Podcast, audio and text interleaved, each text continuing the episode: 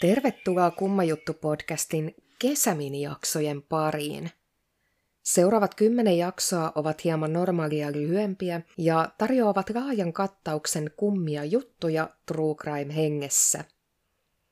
Tunnistat kesäminijaksot kesäisestä tunnarista ja jakson vihreäsävyisestä logosta. Näiden jaksojen myötä toivotan sinulle mitä parhainta kesää. Mennäänpä sitten jakson pariin. Michael Mike Malloy oli koditon irlantilainen, joka asui New Yorkissa 1920- ja 30-luvuilla. Mike on ehkä tunnetuin siitä, että hän selviytyi useista itsensä kohdistuneista murhan yrityksistä. Joidenkin tietojen mukaan näitä murhan yrityksiä olisi ollut jopa 20 kappaletta. Kuka sitten halusi niin ahkerasti hengiltä tämän entisen palomiehen, joka oli työuransa päätettyään ryhtynyt kokopäiväiseksi juopoksi? Miksi hän oli jollekulle niin merkittävä, että hänen henkensä piti viedä? Maikin henkeä uhanneet tapahtumat alkoivat tammikuussa vuonna 1933. Hän oli tuolloin alkoholisoitunut ja koditon vaikeiden aikojen jälkeen. Viisi miestä, jotka tunsivat Maikin, aikoivat hyötyä miehestä rahallisesti. Koska Mike oli ulkomaalainen, eikä häntä jäisi kaipaamaan kukaan, oli hän oiva kohde pienelle petokselle. Niinpä tämä viisikko suunnitteli ottavansa kolme henkivakuutusta Maikin nimiin ja sitten saada hänet juomaan itsensä kuoliaaksi. Nämä viisi murhanhimoista ja rahan ahnetta miestä olivat nimeltään Tony Marino, Joseph Murphy, Francis Pasca, Hersey Green ja Daniel Griesberg. Mike vaikutti helpolta kohteelta – hän oli elämässään kompastunut ja kaatunut, yksinäinen koditon juoppo, josta yhteiskunta ei ollut enää kiinnostunut. Eräänä päivänä Francis Pasqua ehdotti Tony Marinolle, että tämä ottaisi vakuutuksen Maikille. Francis lupasi hoitaa loput. Hän tiesi, että Tony oli kerran aiemmin toteuttanut vastaavan suunnitelman onnistuneesti. Edellisenä vuonna tämä 27-vuotias Tony Marino oli ystävystynyt Mabel Carson nimisen kodittoman naisen kanssa ja oli suostutellut tämän ottamaan 2000 dollarin henkivakuutuksen ja nimeämään Tonin edunsaajaksi. Eräänä kylmänä talvisena yönä Tony pakotti naisen juomaan runsaimäärin alkoholia. Kun nainen sammui, Tony riisoi hänen vaatteensa – kasteli lakanat ja patjat jääkylmällä vedellä ja työnsi sitten sängyn avoimen ikkunan alle. Yön aikana Mabel vaipui hypotermiaan ja menehtyi nukkuessaan alkoholin vaikutuksen alla. Lääkäri merkitsi kuolinsyyksi keuhkokuumeen ja Marino kuittasi vakuutusrahat ilman sen kummempia kysymyksiä. Näin ollen Tony arveli, että Mike olisi helppo tappaa, koska mies oli fyysisesti niin huonossa kunnossa kaiken juopottelunsa takia. Mike näytti 60-vuotiaalta, vaikka oli todellisuudessa vasta viisikymppinen. Siispä hän suostui Francisin suunnitelmaan muitta mutkitta ja kolme muutakin veikkosta kutsuttiin mukaan Mikea tappamaan. Miehet laativat murhanhimoisen suunnitelman – jonka mukaan he lyöttäytyisivät ystäviä teeskennelleen Maikin seuraan, tarjoaisivat tälle ilmaisia juomia ja syöttäisivät tälle tarinan, jonka mukaan Tony keräisi allekirjoituksia tukijoukoiltaan päästäkseen erääseen paikalliseen virkaan. Niinpä ilta alkoikin riemukkaissa merkeissä. Mike tarttui innolla tarjoukseen ilmaisesta viinasta – ja sitähän häneen kyllä upposikin. Maikin ollessa sopivasti seilissä otti Tony pari paperia esille ja pyysi niihin Mikeilta nimikirjoitukset keksimäänsä tarinaa vedoten. Mike toki halusi auttaa kaveriaan ja laittoi nimensä yhteensä kolmeen paperiin sen kummempia kyselemättä tai edes katsomatta, mitä tuli allekirjoittaneeksi. Oikeastihan nämä paperit olivat vakuutuskirjoja, joissa Maikilla oli yhteensä noin 3500 dollarin henkivakuutukset. Nykyrahassa tuo tekee noin 67 000 dollaria, joten aivan pienestä summasta ei ollut kyse. Näin Maikia koskevan juonen ensimmäinen osa oli onnistunut varsin helposti.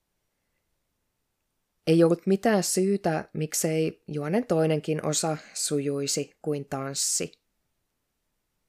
Tuona iltana ei ollut kuitenkaan vielä aika laittaa Maikia kylmäksi, koska vakuutuskirjat piti ensin toimittaa vakuutusyhtiöiden toimistoihin vahvistettavaksi. Siispä Maikille tarjottiin makuupaikka Tonin omistaman salakapakan takahuoneesta, jossa mies saisi nukkua pois krapulaansa ja oli samalla valvovan silmän alla. Sitten seurasi murhajuonen seuraava osa. Jotta vakuutusyhtiöt maksaisivat Maikin kuolemasta rahaa, oli hänen kuolettava tapaturmaisesti tai sairauteen – Niinpä hänen kuolemansa piti saada näyttämään joltain muuta kuin murhalta. Epäonnekseen murhaajat eivät vielä tienneet, kuinka kova luu Mike tulisi olemaan, mitä kuolemiseen tulee. Hän tulisi olemaan kuin Rasputin, tuo venäläinen, jonka tappamiseen hänen vihollisensa tarvitsivat monta yritystä.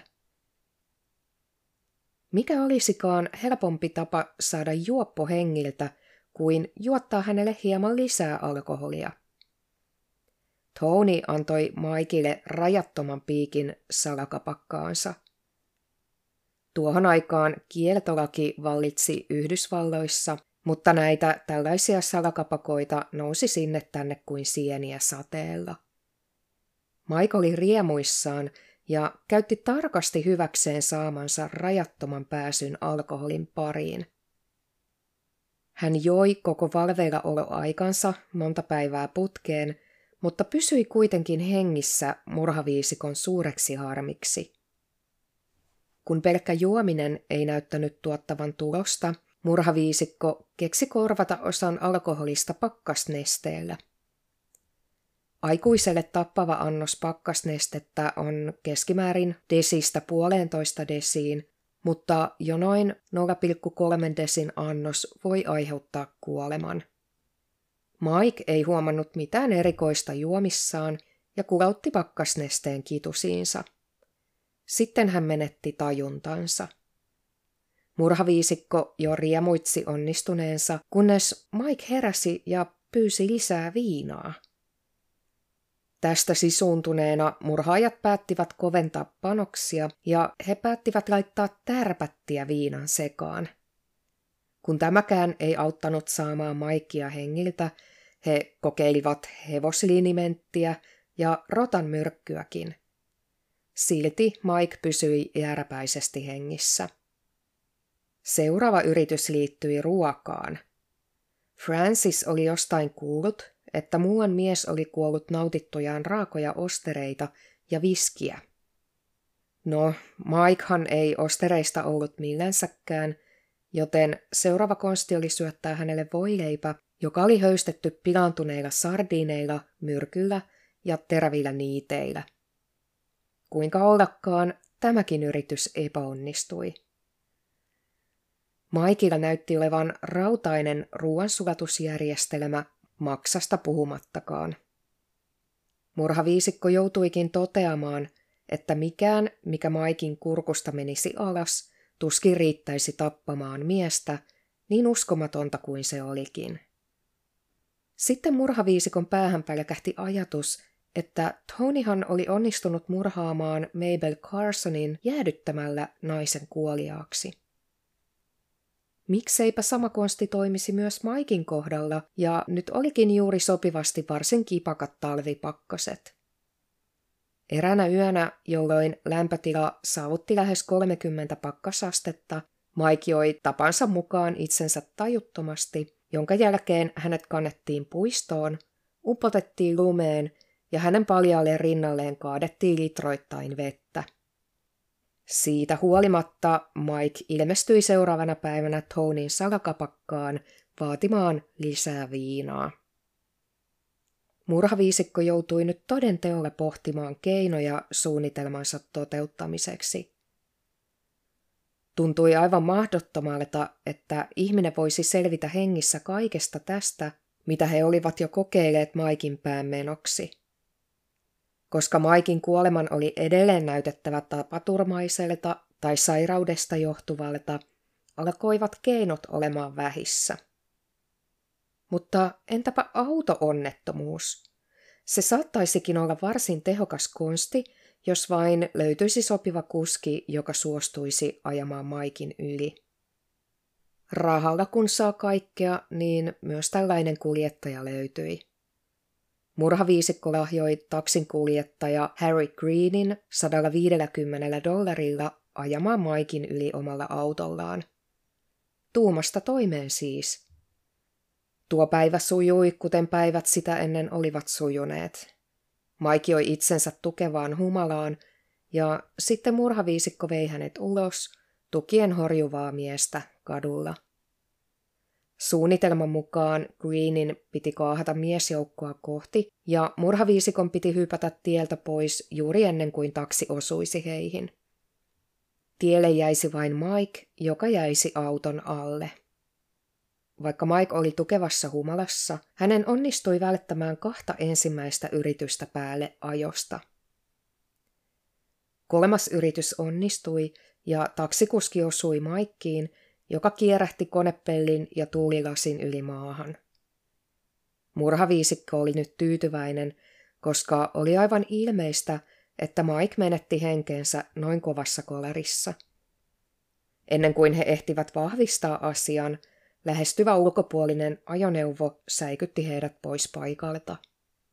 Kului piinaavat viisi päivää ja murhaviisikko seurasi kuumeisesti paikallisia lehtiä mahdollisen kuolin ilmoituksen takia.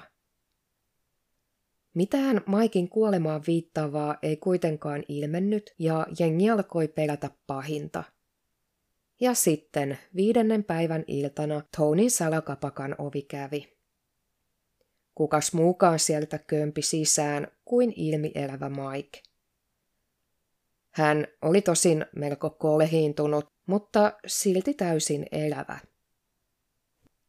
Nyt murhaviisikko sai lopullisesti tarpeekseen kaikista epäonnistumisistaan, ja he olivat nyt tällä kertaa päättäneet onnistua. Kuukauden kestäneiden epäonnistuneiden murhayrityksiensä jälkeen – Viisikko meni Maikin luokse tämän sammuttua ryyppyillan päätteeksi, laittoivat letkun hänen suuhunsa ja päästivät sitten kaasua hänen hengitykseensä. Mike ei enää koskaan herännyt, ja tunnin kaasutuksen jälkeen hän oli vihdoin kuollut. Murhaviisikko lahjoi lääkärin, joka kirjoitti kuolintodistukseen Maikin kuolleen keuhkokuumeeseen – Viisikko huolehti myös Maikin nopeasta hautaamisesta, jotta kenellekään ei tulisi mieleen alkaa tutkia miehen kuolemaa tarkemmin. Sitten viisikko lunasti vakuutusrahat. Kuinka ollakaan, murhaviisikko ajautui kuitenkin riitelemään rahoista, eivätkä he päässeet yksimielisyyteen siitä, kuinka ne tulisi jakaa kaikkein oikeudenmukaisimmin. Myös heidän murhayrityksensä eivät olleet jääneet huomaamatta – ja kaupungilla alkoi liikkumaan huhuja Maikin kuolemaan johtaneista syistä sekä aiemmista murhayrityksistä. Huhut kiirivät pian myös poliisinkin korviin, ja niinpä poliisi antoi kaivaa Maikin ruumiin ylös oikeuslääketieteellisiä tutkimuksia varten. Kävi ilmi, että Maikille kirjattu kuolin syy oli täyttä puppua. Murhaviisikko jäi lopulta kiinni ja kaikki heistä joutuivat oikeuden eteen vastaamaan teoistaan. Hersey Green joutui vankilaan ja muut neljä miestä saivat teloitustuomion. He kohtasivat ahneen loppuunsa sähkötuolissa.